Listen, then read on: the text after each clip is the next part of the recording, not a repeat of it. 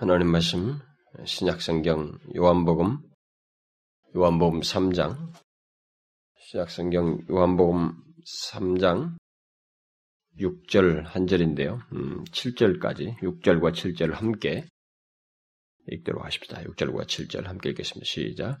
육으로 난 것은 육이요 성령으로 난 것은 영이니 내가 네게 거듭나야 하겠다는 말을 기여기지 말라. 지난주에 영혼군의 날에 설교한 본문을 오늘 또다시 이렇게 해서 뭐 의아해할지는 모르겠습니다. 어, 어쨌든 오늘은 어린이 주일입니다. 그래서 뭐 관련된 말씀을 살피려고 하는데 오늘 본문을 통해서 어, 좀 살펴보려고 합니다. 오늘 화두가 될 내용은 어린아이입니다만은 예, 어린아이는 각 가정에 어린 아이들을 비롯해서 여러분들이 낳아서 기르는 어, 자녀들을 비롯해서 우리 교회에서 어, 이렇게 교회 안에서도 가르치고 또 여러분들이 어떤 케이스를 통해서든 뭐 조카든 누구든 간에 가르치는 그런 어린아이들을 다 망라해서 생각할 수 있겠습니다. 그리고 앞으로 여러분들이 만나거나 또 여러분들이 낳아서 낳게 될 또 다른 어린아이들을 다 포함해서 생각해 볼 수 있는 어, 말씀입니다.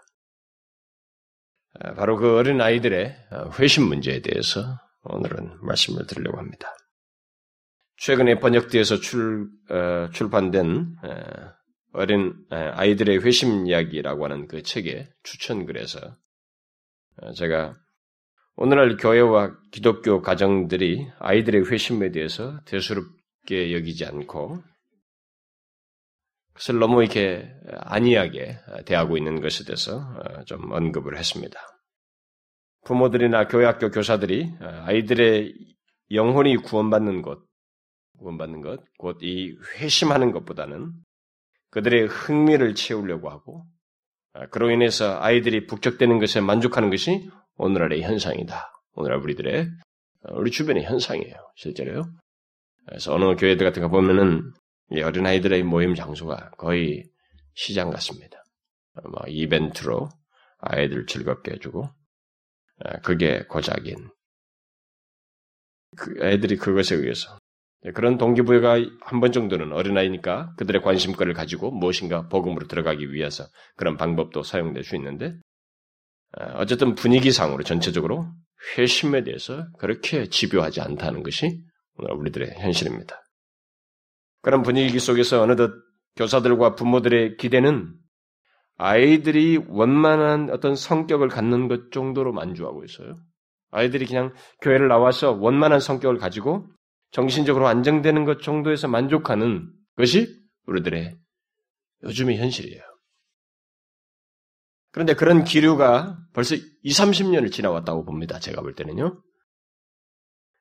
그래서 소위 모태신앙이라고 하는 아이들, 그 부모가 그 예수를 믿어서, 어, 그, 그 믿는 부모 밑에서 자라난, 태어난 아이들, 그런 아이들이 벌써 20, 30년을 지나서 이렇게 청년기를 왔네. 대학생들과 청년들이 된 사람들이 있는데, 그들 중에 보면 한 번도 진지하게 자신의 회심에 대해서 생각해 보지 않은 사람들이 상당히 있는 것을 발견하게 됩니다.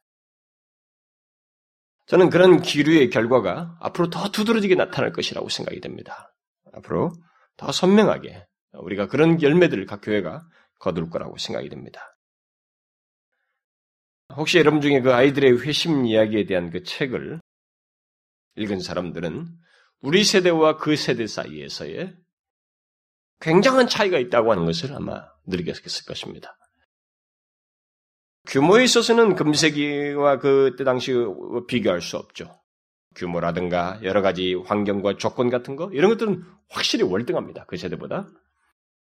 그렇지만은 아이들의 영혼이 그리스도께로 향하는 그 진정한 변화의 모습에 대한 아, 그 내용들 그리고 그 회심의 국면들에 대해서 진지한 모습 그래서 주변에 가르치는 사람들과 당사자들이 취하는 그 태도에 대해서는 분명히 오늘날 시대와 대조되고 있어요.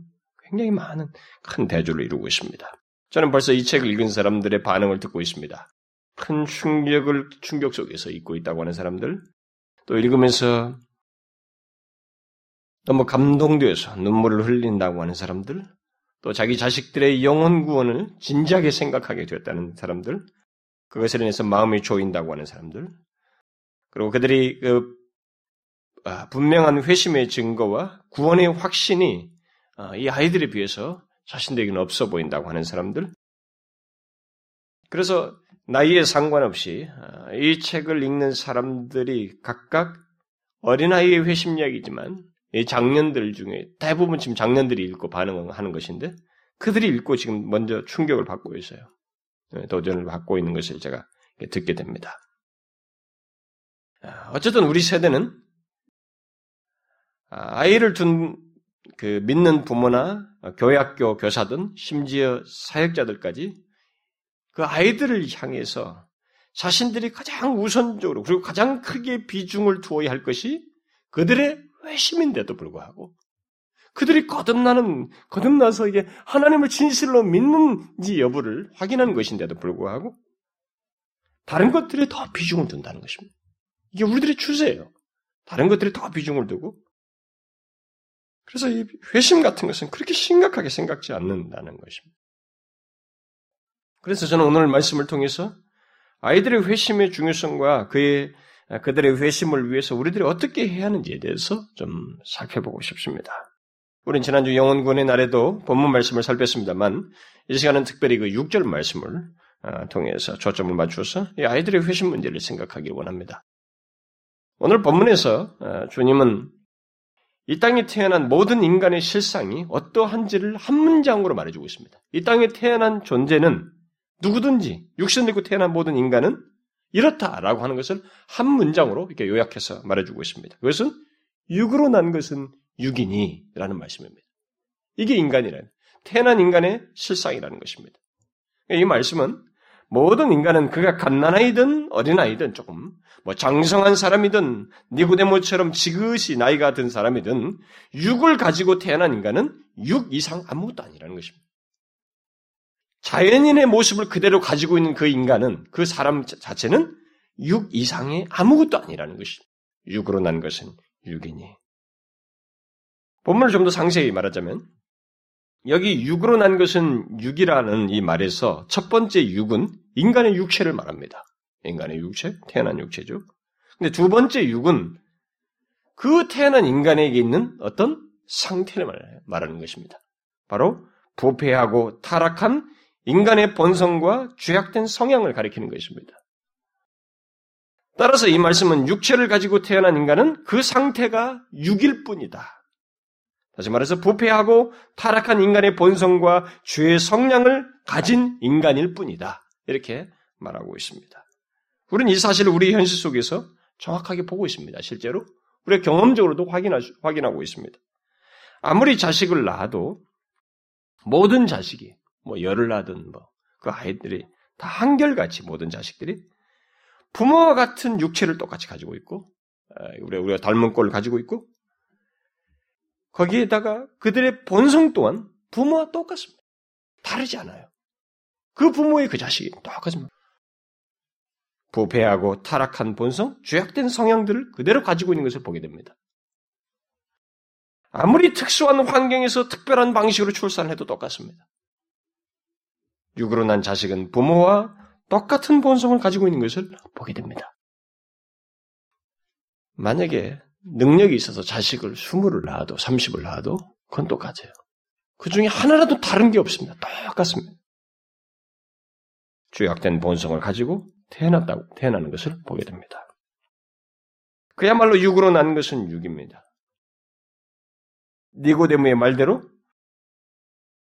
늙어서 부모의 태 어, 모태에 다시 들어갔다 나오는 일이 있다 할지라도 여전히 육이에요. 아무리 늙은 사람이 다시 부모의 태들에다 나오는 일이 이 사람 얼마따나 이렇게 해도 똑같단 말입니다. 차이가 생기지 않습니다. 그냥 육일 뿐입니다. 그러면 육의 상태에 있는 인간의 모습은 어떤가? 이에 대해서 바울은 로마서에서 이렇게 말했습니다. 육의 생각은 하나님과 원수가 되나니 이렇게 말하고 있어요. 육의 상태에 있는 인간의 생각은 항상 하나님과 원수가 된다는 것입니다. 왜 그렇습니까? 그는 하나님의 뜻보다는 부패한 자신의 본성을 쫓아서 살기 때문에 그렇습니다. 죄악된 성향을 드러내기 때문에 그렇습니다. 자식을 낳아서 키워본 부모라면 이 말씀이 조금도 틀림이 없다는 것을 경험적으로 확인했을 거예요. 그 누구의 가르침이 없어도 우리가 낳은 자식들은 죄악된 성향을 드러냅니다. 자기가 알아서 죄악된 성향을 드러냅니다. 아이들이 자신의 역량이 커지면 커질수록 그 죄악된 성향은 더욱더 분명하고 두드러지게 드러내는 것을 보게 됩니다. 그런 아이들에게 아무리 엘리트 교육을 시키고 좋은 환경을 만들어 주어도 좋은 음식을 먹게 해도 그들의 죄악된 성향은 결코 사라지지 않습니다. 1달러도 안 되는 아주 소규모의 액수 가지고 살아가는 아프리카 사람이나 풍성하게 먹을 것이 넘쳐나고 좋은 환경과 교육 조건을 최고의 엘리트들이 다 모여있는 그런 엘리트 그룹에서 사립학교에서 다니는 영국이나 이 미국 같은 나라에 사는 아이들이나 성향 자체는 하나도 다르지 않습니다. 죄악된 성향. 아무리 좋은 환경, 좋은 교육을 받고 좋은 음식을 먹고 자라도 아이들이 가지고 있는 죄악된 성향은 하나도 다르지 않습니다. 다 그것도 그대로 가지고 있어요. 그리고 그들이 자라서 아무리 성공을 하고 좋은 지위에 이르게 되어도 그들 역시 육이라고 하는 것. 그래서 육체의 일을 행하게 됩니다. 그들이 행하는 것은 육체의 일 그 이상이 아닙니다. 육체의 일은 무엇입니까? 바울이 갈라디아서에서 말하고 있습니다. 육체의 일은 현저하니 곧 음행과 더러운 것과 호색과 우상숭배와 술수와 원수를 맺는 것과 분쟁과 시기와 분냄과 당짓는 것과 불리함과 이단과 투기와 술취함과 방탕함이라. 이게 육체의 일이라. 육에서 나오는 일이 이렇다는 것입니다. 뭐 쭉 등등이에요. 좋은 교육을 받았음에도 또 좋은 환경에서 자랐음에도 이런 죄의 성향을 곧 육체의 일들이 사람들 가운데서 제외되지 않습니다. 모든 인간에게 성장하면서 다 드러냅니다. 한마디로 말해서 하나님과 원수되는 육체의 생각들을 다 가지고 나타내면서 살게 됩니다. 바로 이것이 오늘 본문에서 우리 주님이 말씀하신 육으로 난 것은 육이라고 하는 그 말씀의 의미입니다. 갓난아이기든 인생 경험이 많은 니고데모 같은 사람이든 육체를 입고 태어난 인간의 자연 상태는 그런 상태 이상을 넘어서지 못한다는 것입니다. 그런 상태에서 죽는다면 그는 그저 육의 상태, 곧 부패하고 타락한 본성과 죄악된 성향을 따라서 죄를 짓고 하나님과 원수되어서 살다가 죽는 것입니다. 아무리 이 세상에서 탁월한 위치에 올랐고 또 기회도가 있었고 인정을 받았어도 그의 본질적인 모습은 육의 상태 이상이 아니라는 것입니다. 그러면 우리는 바로 이 같은 주님의 인간 진단에 비추어서 우리들의 자녀들을 바라봐야 돼요. 값싼 감성으로 자기 자식들을 미화하지 말고, 미화하지 말고, 바로 그들의 부패한 본성과 죄의 성향을 분별하고, 만일 이대로 살다가 죽는다면, 육으로 나서 육으로 죽는다는 것. 다시 말해서 죄악 가운데 죽을 뿐 그들의 영혼이 구원받지 못하고 죽는다고 하는 사실을 알고 그들의 구원을 위해서 힘쓰는 길을 찾아서 그들의 길을 돕는 부모들이 되어야 되는 것입니다. 그러나 많은 부모들이 그렇게 하고 있지 않습니다. 저는 그런 부모들에게서 공통적으로 발견하는 것이 있습니다.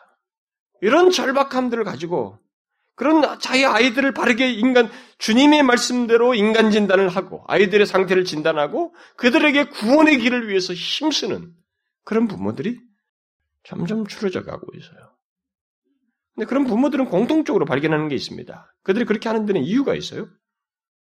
그것은 자기 자식들의 현재, 자식들이 현재 어떤 상태에 있고, 어디로 향하고 있는지를 성경대로 진단하지 않는 거예요.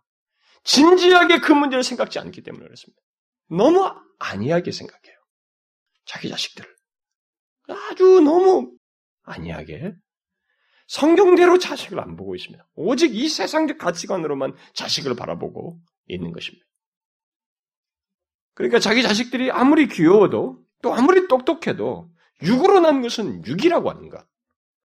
그래서 그들이 현재 하나님과 원수되어 있으며 이 상태로 하나님 앞에 선다면 영원히 멸망받게 된다고 하는 것을 심각하게 생각하지 않고 그런 성경의 진리에 따라서 주님의 판단에 따라서 아이들을 바라보고 대하려고 뭔가 그들을 향해서 자신이 부모로서 도울 일을 찾지 않는 이런 모습이 있다 이 말입니다.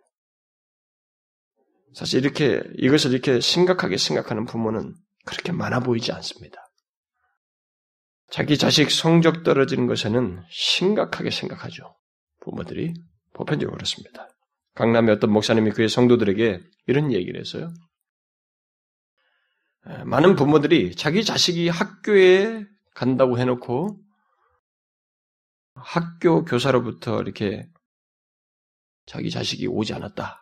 라고 하는 이런 얘기를 들었을 때 부모들은 세상이 뒤집어진 줄 안다는 거예요. 무슨 난리가 난 줄 알고 자기 자식 붙들고 막 난리를 친다는 거죠. 그러면서도 교회 학교 교사나 사역자가 그들의 자녀가 교회에 오지 않았음을 전하면은 믿는 부모들인데도 자기 자식들을 감싸돈다는 것입니다. 무슨 일이 있겠죠? 요즘 아이가 힘들어서, 바빠서. 변호하면서 대수롭지 않게 여긴다는 거야.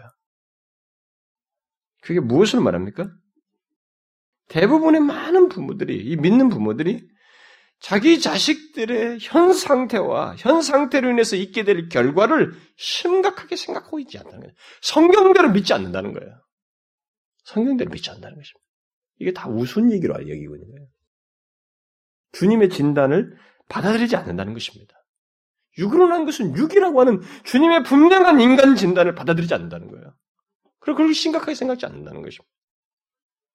그러면 육으로 나서 육의 상태에 있는 우리들의 아이들에 대해서 어떻게 해야 할까? 이미 지난 시간에, 지난주에 여기 3장 전반부를 전하면서 언급을 했습니다만 다시 한번 본문을 주의해서 보면 주님은 인간에게 두 번째 출생이 있음을 본문에서 시사하고 있습니다. 그, 그래서 그것을 통해서 육의 상태, 두 번째 출생을 통해서만 육의 상태에서 구원받을 수 있다 라고 하는 것을 오늘 본문에서 말해주고 있습니다. 그러니까 다시 말해서 성령으로 다시 나야만이 태어나야만이 육의 상태에서 구원받을 수 있음을 말씀하고 있습니다. 공부 잘해서 되는 게 아니고 성령으로 다시 태어나야만이 그 육의 상태에서 구원받을 수 있다. 이렇게 말하고 있습니다. 그래서 성령으로 난 것은 영이니 인간은 육으로 나는 육으로 상태에 있는데 여기서 어떤 변화가 가능한 것은 성령으로 난다는 성령으로 날 때는 전혀 다른 성질의 존재가 된다는 거죠. 성령으로 난 것은 영이니 이렇게 말하고 있습니다. 전혀 다른 성질의 출생을 얘기하고 있습니다. 그러니까 두 개의 출생이네. 두 번째 출생을 겪은 사람만이 구원을 받을 수 있다. 이렇게 말하고 있습니다. 그래서 두 번 성령으로 태어나는 이 두 번째 출생이 있어야만이 구원을 받고 새로운 존재가 된다. 말하고 있습니다.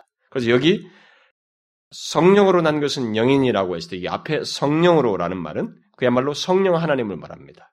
그러나 뒤에 영은 성령으로 말미암아 있게 되는 영적인 본성 또는 성령 하나님과 닮은 거룩한 성향을 시사하는 말입니다. 결국 육의 상태 곧 부패한 본성과 죄악된 성향을 가진 자연인의 상태에서 구원받는 길은 바로 성령으로 나는 것이며 성령으로 난 자는 바로 영의 상태, 다시 말해서 영적인 본성과 거룩한 성량을 갖는다는 것입니다.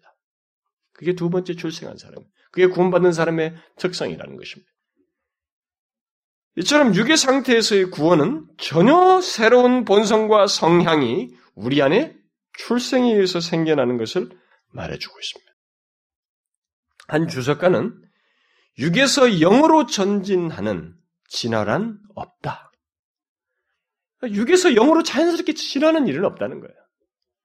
오직 성령으로 출생하는 거 아니면은 그런 진화는 없다는 거예요. 육의 상태에서 영의 상태로 바뀌는 것은 마치 좋은 교육을 받고 도덕적인 함량을 함으로써 진화되는 것이 아니고 전혀 성질이 다른 출생, 완전히 새로운 출생이 있음으로써만 가능하다는 것입니다. 그 때문에 그 증거도 분명한 것입니다. 이렇게 출생하기 때문에 그 증거 또한 분명하다는 것입니다. 어떤 증거요? 성령으로 난 것은 영이 되는 것입니다. 뭐예요? 영적인 본성을 가지고 거룩한 성량을 나타내는 삶을 산다는 것입니다. 그래서 예수 믿는 사람에게는 분명하게 증거가 있어야 돼요. 거듭난 사람은 증거가 있지 않을 수가 없습니다. 분명히 그 사람에게는 성령으로 난 사람은 영적인 본성, 거룩한 성량을 나타내는 것입니다. 있어야 돼요. 아무나 예수 믿는 거라고 말할 수 없습니다. 이것은 어린아이라도 똑같습니다. 어린아이라도 성령으로 난 자는 이 영인 것입니다. 거룩한 성량을, 영적인 본성을 갖게 되어 있어요. 그 얘기를 하는 것입니다. 아이들의 회심 이야기라고 하는 책에서 가장 나이가 적은 아이로, 아이가 만 2세 아이인데, 우리나라로 말하면 뭐 3살에서 4살까지 생각할 수 있겠습니다만, 그 아이의 변화에 대한 기록에서도 우리가 그런 증거를 분명하게 보게 됩니다. 그것을 기록한 제임스 제인웨이라고 하는 목사는 그 아이에 대해서 기록하면서 먼저 이런 말을 하고 있습니다. 만일 이 아이에 관한 이야기를 신뢰할 만한 사람에게서 듣지 않았다면 우리는 도저히 그 사실들을 믿기 어려웠을 것입니다. 그러고 나서 그는 그 아이의 변화에 대해서 기록하는데 그 내용들은 많이 있습니다만 그 중에 인용한 몇 가지만 제가 어떤 내용만 좀 인용해 드리면 이렇게 기록하고 있어요. 이 어린아이는 종종 자신의 마음속에 숨어 있는 악한 심성에 대해 토로하곤 했는데 자신의 부패한 본성과 죄로 인하여 몹시 슬퍼하는 듯 보였습니다. 그리고 하나님을 향한 자신의 사랑이 끊임없이 불타오르지 못한다는 사실로 인하여 몹시 괴로워했습니다. 또 자신의 마음을 끊임없이 살피는 일을 게을리하지 않고 자신이 너무나 어리석다는 것과 영적인 것들에 대해서 무관심하다는 것도 늘 회개했습니다. 또한 이 아이는 하나님께 끈질기게 기도하는 것으로도 유명했습니다. 때로는 탄원을 올리기도 하고 혹은 강력한 주장을 하기도 했습니다. 아마도 직접 보고 듣지 않으면 누구도 그토록 어린아이의 마음속에 그런 생각들이 들어가 있다는 것 자체를 도저히 믿을 수가 없었을 것입니다. 그래서 이 아이 나름대로의 거룩한 성향을 드러낸 내용을 기록해 주고 있는데, 우리는 이 아이가 우리나라 나이로 3, 4살이라고 생각해야 됩니다. 그러면 그 나이 수준에서의 거룩한 성향을 드러내고 있다는 것을 생각할 필요가 있습니다. 아, 이렇게 기록하고 있어요. 아이는 나쁜 아이들과 어울리지 않으려고 각별히 주의를 기울였습니다. 얘에게는 이게 최고의 관심사. 이게 우리가 말하는 비즈니스예요. 나이가 든 사람의 비즈니스예요. 똑같은 거예요. 얘들에게는 이게 그 일이에요. 그걸 기울였다는 거죠. 그리고 종종 하나님께 그 아이들로부터 자기를 지켜달라고 자신이 하나님을 괴롭게 하는 일을 기뻐하는 자들과 더불어 즐거워하지 않게 해달라고 간구했습니다. 그들이 내뱉는 악한 말이나 하나님의 이름을 망령되이 일컫는 말을 들을 때면 아이는 몸을 떨며 곧바로 집에 돌아와 눈물을 흘리며 회개했습니다. 이 아이는 온 마음을 다해 거짓말하는 것을 싫어했고 작은 잘못이라도 범했을 때에는 금세 그것을 깨닫고 골방으로 들어가 눈물로 죄를 회개하며 하나님의 용서하심과 그런 죄를 물리칠 수 있는 힘을 달라고 간구했습니다. 누군가가 이 아이에게 그런 죄를 다시 지을 것인지 물었을 때 아이는 자신의 마음이 얼마나 악한지를 알기 때문에 다시 그 죄를 짓지 않겠다고 약속할 수는 없지만 하나님의 은혜로 그럴 수 있기를 간절히 소망한다고 눈물을 흘리며 말했습니다. 아무리 어린아이라 해도 성령으로 난 자는 하나님에 의해서 난 자거든요. 성령으로 난 자는 영적인 본성을 이와 같은 영적인 본성을 거룩한 성향을 드러내게 되어 있습니다. 드러내게 되어 있어요. 결국 하나님 나라에 들어갈 자는 이 땅에서부터 그런 변화와 증거를 갖게 되어 있습니다. 그러므로 우리는 우리의 아이들이 성령으로 거듭나서 하나님 나라에 들어가는 문제를 위해서 아니 이 땅에서부터 거듭난 자로서 그 증거를 분명히 가지고 하나님을 섬기며 천국 백성으로 살도록 하기 위해서 온 힘을 쏟아야 되는 것입니다. 온 힘을 쏟아야 돼요. 다시 말해서 주님이 본문에서 말씀하신 우리 아이들의 본래 모습을 기억하고 그대로 놔두면 멸망할 수밖에 없음을 기억하고 육의 상태에서 성령으로 거듭나기를 힘써 구해하는 것입니다. 우리 아이들에게 가장 우선적으로 필요한 것은 육의 상태에 있는 그들의 영혼이 거듭나는 거예요. 이게 이 우리 아이들에게 가장 소중하고 필요한 것입니다. 그들에게 그 무엇보다도 긴급하고 중요한 일은 그거예요. 그것보다 더 긴급한 일은 없습니다. 부모로서 우리들이 아이들에게 해줄 수 있는 것들, 것 중에서 최고의 것은 바로 그거예요. 그들이 거듭나도록 돕는 것입니다. 저의 말을 유의하십시오. 우리들이 그들을 거듭나게 할 수 있다고 말하고 있지 않습니다. 그저 돕는 역할을 할 수 있을 것이다. 라는 얘기예요. 돕는 역할을 할 뿐이라는 것입니다. 그러면 우리들이 어떻게 우리 아이들의 거듭남을 도울 수 있을까? 돕는 역할을 할 수 있을까? 아이들이 거듭나는 것은 분명 하나님의 일이지만 우리는 보편적으로 하나님께서 어떤 사람이 자연인이 거듭나게 될 때 일어나는 과정을 잘 알고 있습니다. 아무것도 모르는 사람이 어떻게 해서 거듭납니까? 누군가에 의해서 복음을 듣고 그 과정 속에서 성령에 의해서 거듭나는 것입니다. 그러니까 우리는 최소한 우리 아이들에게 그렇게 할 수 있는 것입니다. 아이들에게 복음을 전함으로써 거듭나도록 도울 수 있습니다. 이것을 위해서 힘쓰고 기도할 수 있는 것입니다. 로마서에서 말하고 있잖아요. 듣지도 못한 일을 어찌 믿으리요? 아니, 듣지 못했는데 어떻게 믿겠습니까? 그렇죠? 듣기 해야 되는 거예요. 전파하는 이가 없이 어찌 들으리요? 그렇습니다. 전파함으로써 그 일을 도울 수 있습니다. 따라서 우리는 우리의 자녀들에게 복음을 전해야 됩니다. 단순히 교회 가자, 어? 교회를 다닌 교회를 다녀야 된다. 이렇게 해서 교회에서 교회를 다니는 건 그걸 보는 것으로 만족해서는 안 되는 것입니다. 그 아이들에게 복음을 전하는 것입니다. 오늘날 부모들은 의외로 이 일을 하지 않고 있습니다. 자기 자식들에게 복음을 전하지 않습니다. 예수 그리스도께서 왜 십자가에 지시했는지, 아이들에게 그들이 지은 죄가 어떤 결과를 초래하는지, 자신들의 죄가 결국 십자가를 야기시켰다고 하는 것을 심각하게 전하지 않습니다. 아, 나쁜 짓이야. 다음부터 하지 마. 대수롭게 들어요. 부모가 충격스럽게 그걸 반응하면 그 아이도 충격스럽게 받아들이게 돼 있는데 부모들부터가 충격스럽게 받아들이지 않아요.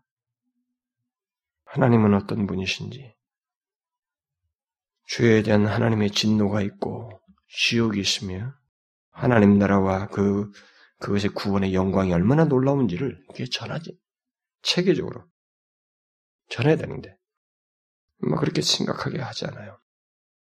특히 예수 그리스도의 십자가와 그 아이와의 관계를 진지하게 가르치고 어, 가르쳐야 되는데 이 부분에 대해서 우리는 너무 피상적입니다. 그러나 하나님은 옛날 구약 시대부터 하나님 백성들에게 그의 자녀들을 가르치라고 그랬습니다. 네, 가르치라고 그랬어요. 근데 어떻게 가르치라고 그랬냐면 신명기에 보면 오늘날 내가 내게 명하는 이 말씀을 너는 마음에 새기고 부모들 얘기예요. 부모들이 먼저 하나님이 명하는 말씀을 마음에 새기고 그게 먼저 있어야 됩니다. 마음에 새겨야 돼. 그리고 나서 내 자녀에게 부지런히 가르치라. 라고 덧붙이고 있습니다. 어떻게, 어떻게 부지런히 가르칠까? 계속해서 덧붙이기를 집에 앉았을 때에든지, 길에 행할 때에든지, 누웠을 때에든지, 일어날 때에든지, 이 말씀을 강론하라. 무슨 말입니까?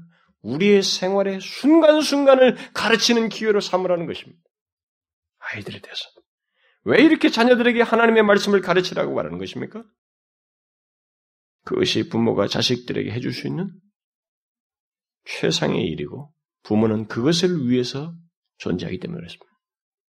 자식을 줬을 때는 그 일을 하도록 하기 위해서 우선적으로 있기 때문에 그렇습니다. 아이를 하여금 생명의 길을 가도록 하는 것이 부모가 할 수 있는 최상의 일이다 이 말입니다.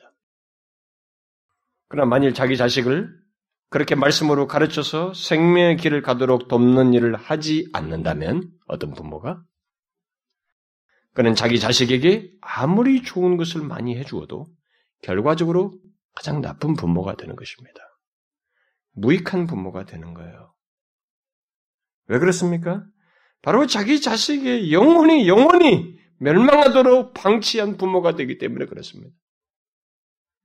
부모들 중에는 자기 자식들이 사회에서 성공하는 것, 성공하도록 돕는 것, 그리고 그런 위치에 이르는 것을 보는 것으로 자신들이 자녀들에 대해서 잘한 성공한 부모라고 생각들 합니다. 교회당에 있는 사람들마저도 그런 생각들을 많이 해요. 그러나 성경은 그렇게 말하고 있지 않습니다. 만일 그것이 전부라면,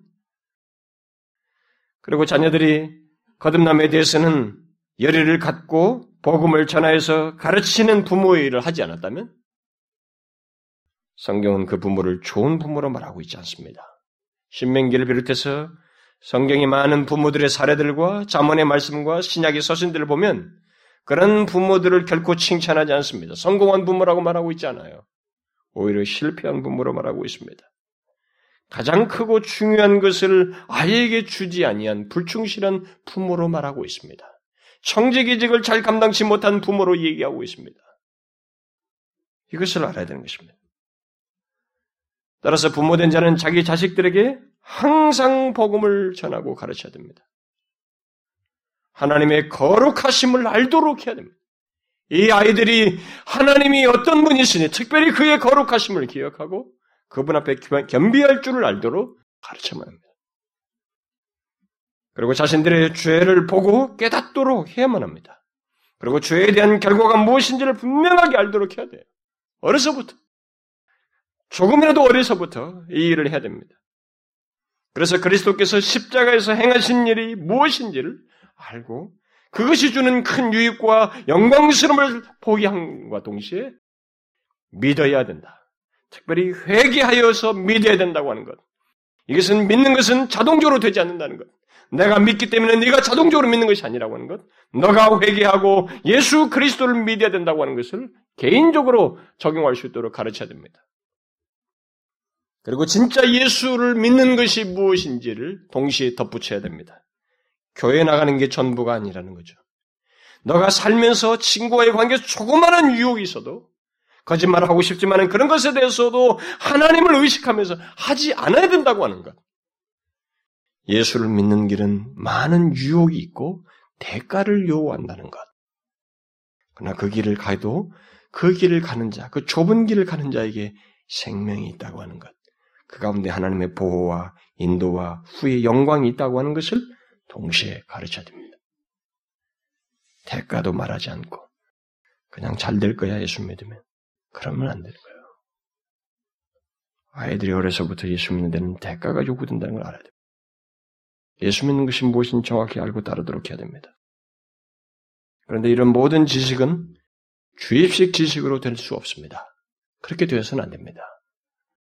제일 먼저 부모가 하나님을 그렇게 믿어야만 합니다.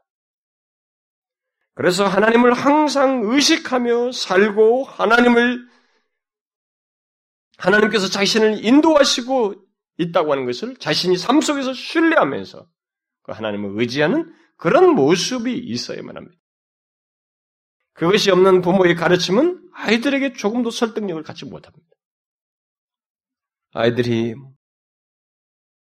아직 어리니까 뭐 이런 것까지 알까? 천만의 말씀입니다. 부모의 삶 속에서의 하나님 신앙은요, 이 몸 전체의 이 오감으로 체득하여요. 체득합니다.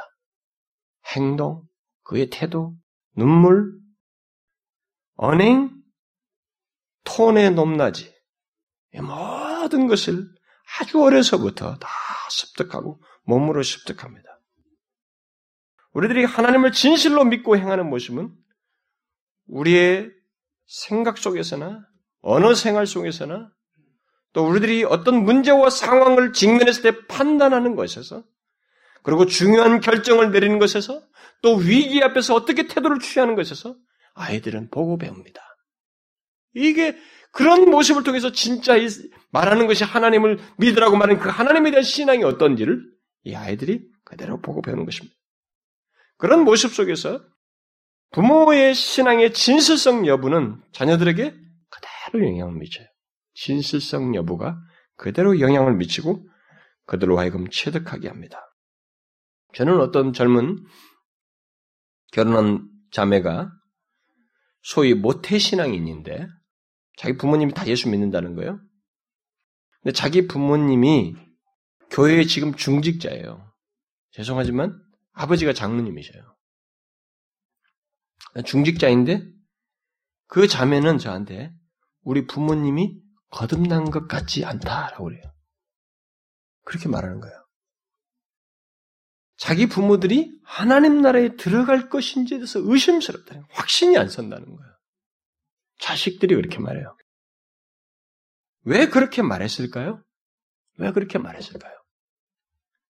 30년 가까이 믿는 부모 밑에서 자신들이 자신들의 부모들의 믿음을 확인해 보았는데, 그렇게 보면서 살아왔는데, 말과 행실이 다른 거예요. 말과 행실이. 그, 자기 부모가 그렇게 나쁜 사람이 아니래요. 굉장히 자기들에 대해서 좋은 부모라고 그래요. 예의도 바르고. 그렇지만은, 하나님을 향한 신앙의 진실성 여부는 아니라는 거예요. 그래서 그걸 염려하는 거예요. 아마 그들이 사회적인 신분이 있기 때문에 교회에서 중직을 맡게 된 것 같습니다. 제가 들으니까. 그럼 우리는 이런 일이 있다는 것을 알아야 합니다. 그리고 그것을 아이 때부터 이 사람들이 보고 자란다는 거죠. 그리고 자신들도 나름대로 다 그렇게 분별을 하는 거예요. 확신이 안 선다는 거예요. 특히 아이들에게 복음을 전하는 데 있어서 부모의 신앙의 이 진실성 여부가 굉장히 중요하다는 것을 우리들은 알아야 됩니다. 부모들은 형식성과 진실성을 압니다. 분별해요. 잘하면서. 지각이 깨면서. 저는 부모들이 자녀들에게 무엇을 가르쳐야 하는지도 중요하지만, 먼저 그것들을 자신들이 진실로 믿고 있는지, 또 그 믿음 안에서 살고 있는지부터 묻고 살피는 일이 있어야 한다고 믿습니다. 먼저 그것이 있어야 돼요. 지각이 깨어난 아이들은 비록 어린아이일지라도 지각이 깨어난 아이들은 자기 부모의 신앙이 진실한지 말뿐인지 알아요. 어려서부터라도. 알기 시작합니다. 조금씩 조금씩 알게 돼요. 왜냐면 찬송할 때도 딴청 비우면 찬송한다든가 뭐 어떤 식으로든 왜냐면 24시간을 같이 있기 때문에 어떤 식으로든 조금 조금씩 전달이 돼요. 알게 됩니다. 그러므로 전해야 할 복음에 앞서서 가르쳐야 할 내용에 앞서서 우리 부모들부터 복음을 믿고 있는지 그래서 거듭난 자로서 다시 말해서 그리스도께 분명히 회심한 자로서의 어떤 삶의 증거를 가지고 있는지 그것부터 확인하고 해결해야 됩니다. 그것이 없이는 그 부모의 복음 증거는 아이에게 설득력을 갖지 못합니다. 갖지 못해요. 그걸 아셔야 됩니다. 아이들의 구원 문제는 분명 하나님의 주권에 달려 있어서 우리가 함부로 말할 수 없습니다만, 하나님의 구원 역사는 보편적으로 가정 단위로, 가족 단위로 있었어요. 그걸 성경이 시사하고 있습니다. 노아의 가족을 구원받았죠? 노아의 가족. 노아의 가족. 아브라함의 가족, 이삭, 야곱의 가족. 신약에 와서는 주 예수를 믿으라. 그리하면 너와 내 집이 구원 얻으리라. 이게 구원의 단위로서 말씀을 하셨어요. 결국 부모들이 하나님을 진실하게 믿고 자기 자식들에게 몸이 되어서 자신들이 분명히 하나님을 믿고 있는 자로서 모범이 되어서 바르게 가르치고 양육할 때 하나님은 그 안에서 놀라운 구원의 역사를 일으키신다는 거예요. 우선적인 구원의 역사의 대상이 되는 거예요, 사실상 어떤 면에서요. 어려서부터 그 혜택을 받으면서. 그것을 알고 먼저 우리에게 그게 먼저 있어 부모들에게 있어야 되는 것입니다. 그리고 여기서 한 걸음 더 나가서 아이들이 부모가 보이는 믿음의 진실성 정도를 따라서 각각 다르게 영향을 받고 행동을 한다고 하는 것을 부모들은 잊지 말아야 됩니다. 진실성에는 정도 차이가 있어요. 어떤 사람은 신앙생활을 이렇게 대충 거예요. 조금 진실한 사람, 어떤 사람은 굉장히 진실한 사람이 있습니다. 이것에 그대로 영향을 받습니다. 저는 많이 보았어요. 그런 부모들과 자식 관계, 성장한 사람들 중에서. 많이 보았습니다. 물론 예외적인 케이스들이 있어요. 뭐 히스기야 밑에서 문하세 같은 악한 왕이 나오듯이 그런 예외적인 것이 언젠가 제가 그런 걸 다룰 시간이 있겠습니다만은 그런 것이 있지만 보편적으로는 그렇습니다. 하나님은 아주 진실하게 믿는 부모, 모든 생활 속에서 하나님을 경외하며 하나님의 면전에 사는 부모 밑에서 그 아이들도 하나님을 그렇게 대하고 그렇게 믿는 그런 어, 영향을 주고 그런 역사가 실제로 있게 돼요. 하나님이 또 어, 너와 내 집이 구원을 얻는데 역사하십니다. 그런 부모 밑에서 그런 자식들이 좋은 영향을 받아서 나오게 하시는 것입니다. 그래서 여러 가지 어려움과 이게 문제가 있고 환경 속에서도 하나님을 그런 환경 속에도 진실하게 믿는 부모 있잖아요. 그 밑에 자식들은 그걸 배워요, 여러분. 아, 하나님은 저렇게 믿어야 되는구나. 저는 옛날에 그 어른들 예수 믿는 것 중에 보면 정말 모든 것을 하고 어떤 일이 있어도 자기들이 어려움이 있어도 그걸 포기하지 않고 주님을 향해서 나는 나갔던 거 있잖아요. 응? 산을 넘어서도 그 시간을 지켜서 예배를 드리고 하나님 앞에 뭐 어떤 일에서도 그건 포기하지 않고 나가는 거 이런 거 자식들이 그대로 배워요. 하나님은 원래 저렇게 돼야 되는 줄 알아요. 그런데 형식적으로 믿는 부모 있잖아요. 아무렇게나. 아, 괜찮아. 시간 좀 여유 있어. 괜찮아. 좀 늦게 해도 돼. 꼭 예배 시간도 꼭 늦어서 오고. 같이 오잖아요, 자식들이. 그 늦게 오는 자식 부모 밑에서 같이 오는 자기도 그렇게 늦게 가도 되는 줄 아는 거예요. 예배 시간은.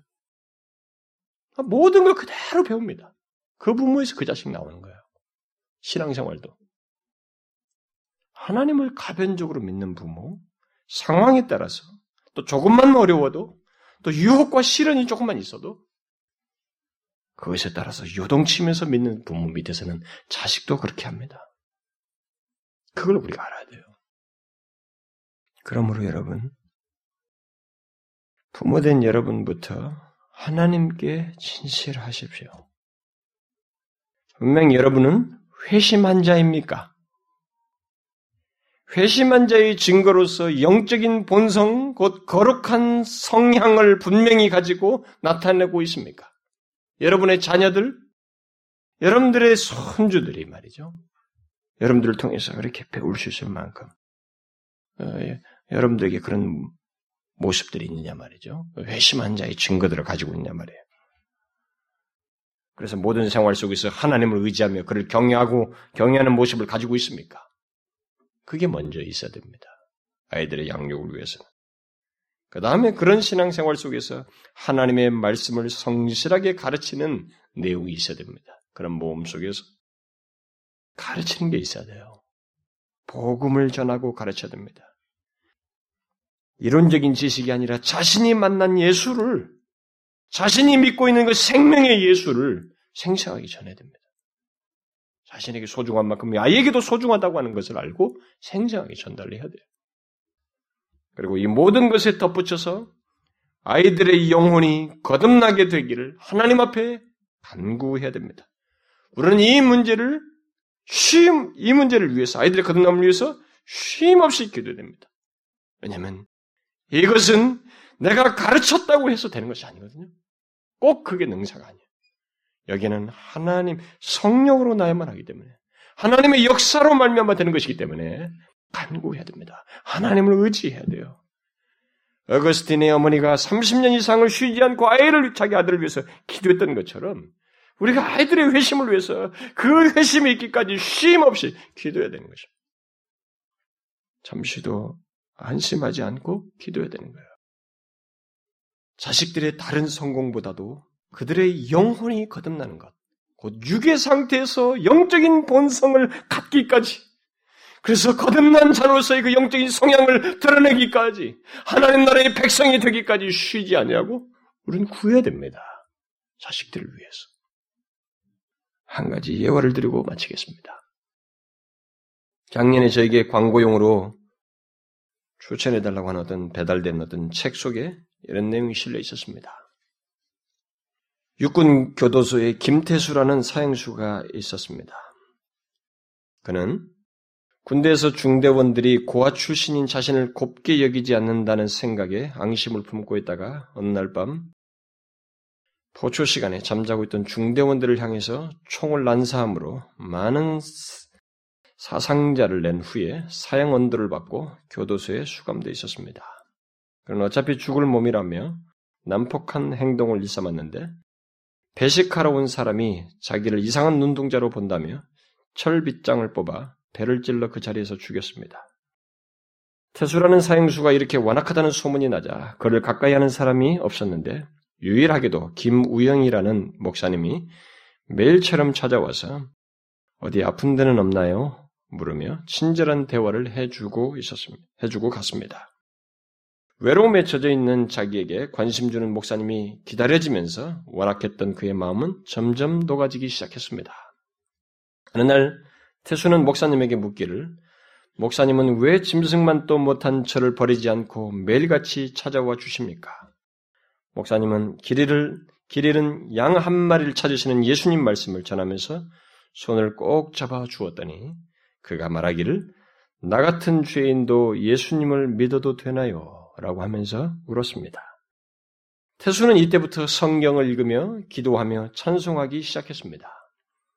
그는 사형 집행일 전날 독방에서 세례를 받았는데 세 사람으로 태어남에 감격하여 울면서 이렇게 말했습니다. 나에게도 어머니가 있었다면, 그리고 나를 위해 기도해주는 가족이 하나라도 있었다면, 이런 자리에 와 있지는 않았을 텐데, 가슴이 아픕니다. 그는 사형 집행 시간에 할 말이 있는가 라는 교도관의 말을 듣자 이렇게 말했습니다. 목사님, 모든 어머니들은 자녀를 위해 쉬지 말고 꼭 기도해 주라고 전해 주세요. 이 말 한마디를 남겨놓고 그는 하나님 나라를 향해 나아갔습니다. 부모들은 이 김태수라는 사형수의 유언적인 말을 유의해 들어야 됩니다. 그것은 성경의 권면이기도 하기 때문에 그렇습니다. 모든 부모님들은 자녀를 위해서 쉬지 말고 꼭 기도하라고, 기도하라고 전해 주십시오. 여러분, 여러분의 아이들을, 아이들의 회심을 위해서 꼭 기도해야 됩니다. 알 수 없어요. 그리고 아무리 잘 자라고 인생에 성공했어도 하나님 앞에서 멸망할 자로 판단될 수 있는 것입니다. 이것을 기억하고 우리는 아이들을 위해서 그들의 회심을 위해서 하나님 앞에 기도해야 됩니다. 아시겠습니까? 여러분들의 손주를 위해서, 여러분들의 자녀들을 위해서, 장성한 자녀라도 아직 회심하지 않았으면 그걸 전하고 기도해야 됩니다. 기도하겠습니다. 하나님 아버지, 하나님 아버지요, 우리들을 먼저 그 하나님을 알 수 있도록 기회를 주신 것을 감사드립니다. 근데 우리에게 주신 자녀들, 우리와 관계를 갖는 어린 생명들, 하나님 저들에게 그동안 우리가 어떻게 무엇을 중, 우선적으로 중요시 여기면서 대했는지 하나님 이 시간 회고하면서 무엇보다도 이 아이들의 생명이 영원히 살아나는 것이 우선한 줄 알고 그것을 위해서 우리가 가르치고 모범을 보이고 위에서 기도하는 저희들 되게 하여 주옵소서. 그냥 예수가 전달되지 아니한 아이들은 육으로 난 것은 육 이상이 아니라는 것. 그대로 죽는다면 아무리 세상에 성공해도 영원히 멸망한다는 것을 알고 긴급하게 저들에게 생명의 예수를 전하는 저희들 되게 하여 주옵소서. 그래서 몸된 교회에 속한 사랑하는 지체들, 저들의 자녀들이 어린 생명에서부터 장성한 자에까지 모든 자녀들이 하나님 이제라도 그리스도께 나와서 생명의 예수를 만나는 어려서부터 예수 그리스도를 만나는 그런 거듭나는 역사가 있게 하여 주시옵소서. 이런 은혜와 복을 주시기를 간절히 구하고 우리 주 예수 그리스도의 이름으로 기도하옵나이다. 아멘.